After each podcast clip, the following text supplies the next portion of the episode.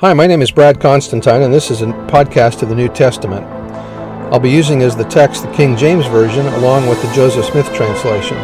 Although this is not an official recording of the Church of Jesus Christ of Latter day Saints, every effort's been made to be as doctrinally accurate as possible. I'll also be using quotes from general authorities of the Church, the apostles and prophets, and BYU professors and others, and uh, every word out of the scriptures themselves. So if you're ready for a really detailed analysis of the New Testament, you've come to the right place. Welcome. Hi there, welcome back. This will be for Hebrews chapter 2. The heading reads Jesus came to suffer death and save men. He came to make reconciliation for the sins of the people. Verse 1 Therefore we ought to give the more earnest heed to the things which we have heard, lest at any time we should let them slip. Because Christ is better than the prophets, better than the angels is God. Verse 2 For if the word spoken by angels was steadfast, and every transgression and disobedience received a, re- a, just recompense of reward, how shall we escape if we neglect so great salvation, which at the first began to be spoken by the Lord, and was confirmed unto us by them that heard him? God also bearing them witness, both with sins, with, with signs and wonders, and with divers miracles and gifts of the Holy Ghost, according to his own will. For unto the angels hath he not put in subjection the world to come, where, whereof we speak. Elder McConkie said, Now if our fathers were condemned for transgressing and disobeying the law which came from angels through Moses, how much greater than shall be our condemnation if we fail to live that gospel which came from the Lord himself through apostles and prophets? Verse 6 But one in a certain place testified, saying, What is man that thou art mindful of him, or the Son of man that thou visitest him? That's in Psalms chapter 8. In other words, we are children of God. Thou madest him a little lower than the angels. Thou crownest him with glory and honor, and didst set him over the works of thy hands. Thou hast put all things in subjection under his feet, for in that he put all in subjection under him, he left nothing that is not put under him. But now we we see not yet things put un, but now we see not yet all things put under him. Paul understands the meaning of the psalm. He understands that Adam was made Lord over all the earth, that man was given dominion over the animals and all earthly things. Hence, God has put all things in subjection under his feet. But Paul sees a deeper meaning. He understands that the psalmist's question, Who, what is the Son of Man that thou visitest him? Has reference to the Son of Man, another name for the Son of God. He understands that while man may have dominion over earthly things, it is Christ who has dominion over heavenly things. Hence, we see not yet all things put under, under man's feet, for man has no dominion over death or sin, but lives in fear and bondage to both. But the Son of Man hath been made a little lower than the angels, being born as a mortal, and suffering death, that he may put all things, both earthly and heavenly, under his feet. Since Adam was given dominion over the over the earth, he must turn that dominion over to Christ at the meeting at Adam-ondi-Ahman. Verse 9 But we see Jesus, who was made a little lower than the angels, for the suffering of death, crowned with glory and honor, that he, be, he by the grace of God should taste death for every man. For it became a, it became him for whom all are all things, and by whom are all things, in bringing many sons unto glory, to make the captain of their salvation perfect through sufferings. Spencer W. Kimball said, Perfection is a long, hard journey with many pitfalls. It's not attainable overnight. Eternal vigilance is the price of victory. Eternal vigilance is required to the subduing of enemies and in becoming the master of our lives. It cannot be accomplished in little, spir- little spurts and disconnected efforts. There must be constant and valiant, purposeful living, righteous living. Do we have the power to attain this kind of abundance? The psalmist was inspired to write, What is man that thou art mindful of him, and the Son of Man that thou visitest him? Just what I just read. There are those today who say that man is the result of his environment and cannot rise above it. Those who justify mediocrity, failure, immor- immorality of all kinds, and even weakness and criminality are certainly misguided. Surely the environmental conditions found in childhood and youth are an influence of power, but the fact remains that every normal soul has its free agency and the power to row against the current and to lift itself to new, pla- to new planes of activity and thought and development. Man can transform himself, man must transform himself.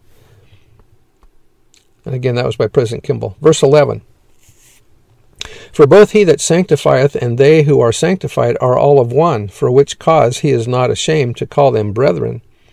Paul cited Old Testament texts to sustain his argument that we in Christ are children of the same Father.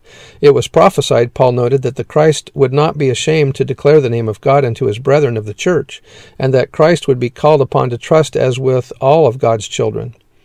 Though he is God's Son, Christ did not take upon himself the nature of angels. It was for him to work out his salvation with fear and trembling like the rest of God's children. In all things, Paul said, it behooved him to be made like unto his brethren.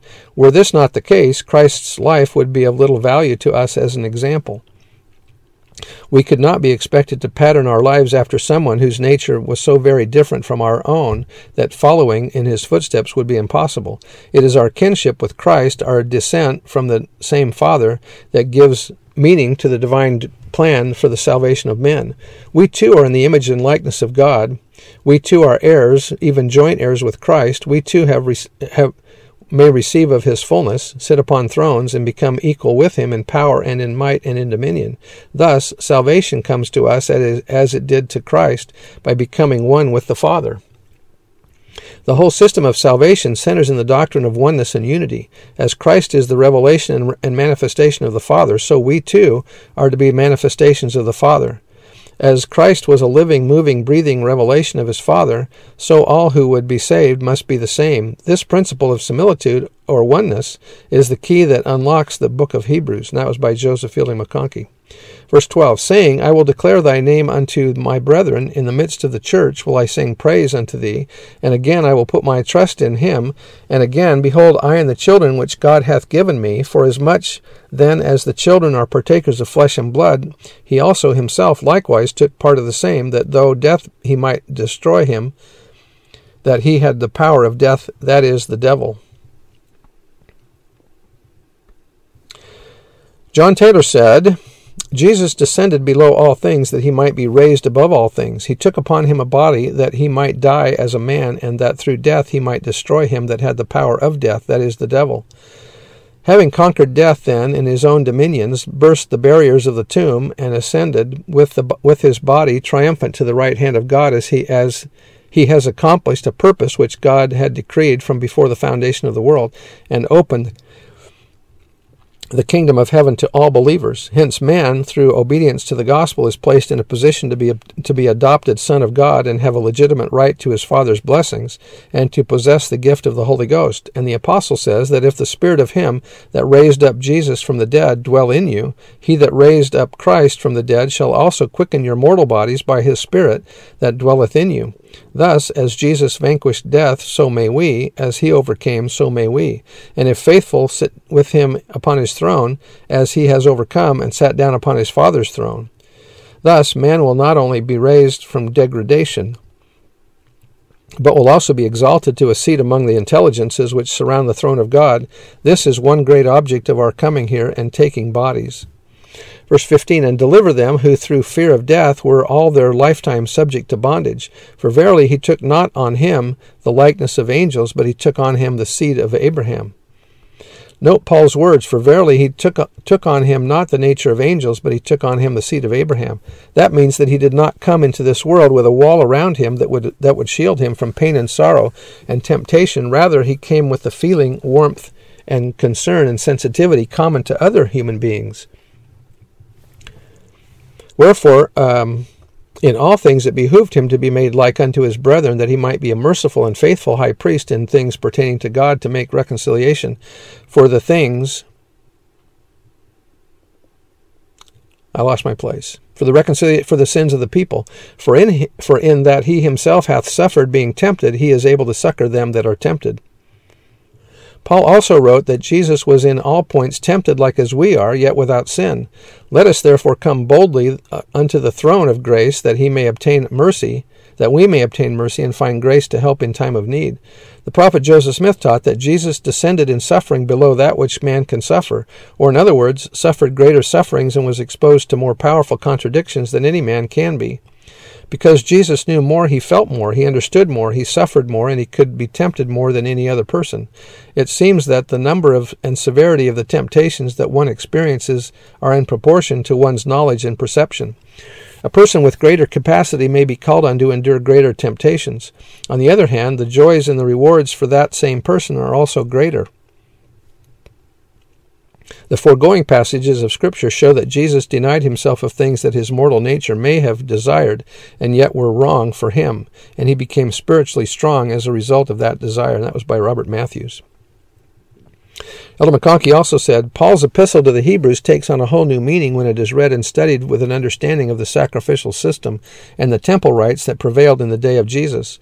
Our apostles, friends, begin our apostolic friend begins his epistle, as it is the nature and disposition of a true apostle to do, by announcing that the great Elohim, the God to whom the Hebrews prayed in times past, sent his Son into the world, that the Son was in the express image of the Father's pres- person, and that he came as promised in the Holy Scriptures.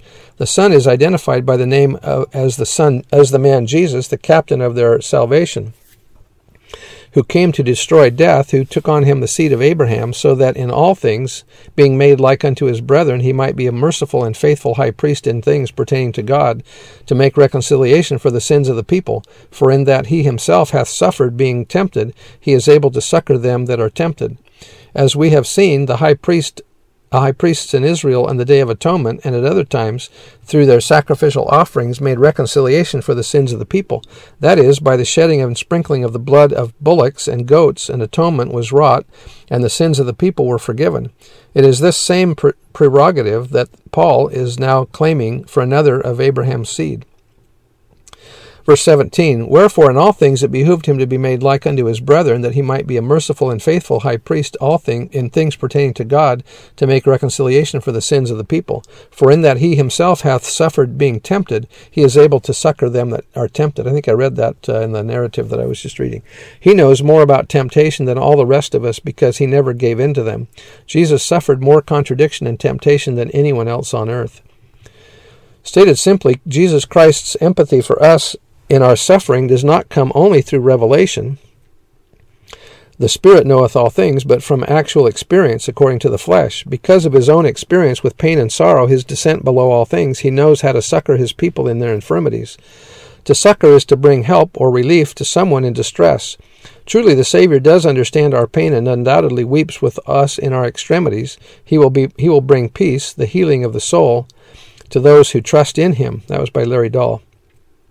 While the Savior knew all things in the Spirit, he also knew the pains, infirmities, and temptations of man as experienced in the flesh.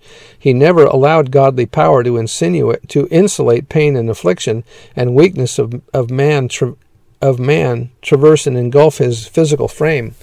Paul observed that he became like unto his brethren, that he might be a merciful and, and faithful high priest. The refiner's fire of human experience confirmed in his godly nature the tenderness of heart, the softness of soul that made the Savior not only just but merciful, not only omnipotent but compassionate.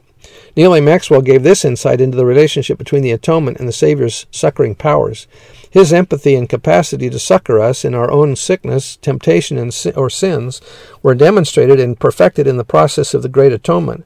He also said the marvelous atonement brought about not only immortality, but also the final perfection of Jesus, empathetic and helping capacity. No mortal can cry out, He does not understand my plight, for my trials are unique. There is nothing outside the scope of the Savior's experience, as Elder Maxwell stated or observed. None of us can tell Christ anything about depression as a result of his mortal experience, culminating in the atonement of the Savior. The Savior knows understands and feels every human condition, every human woe, and every human loss.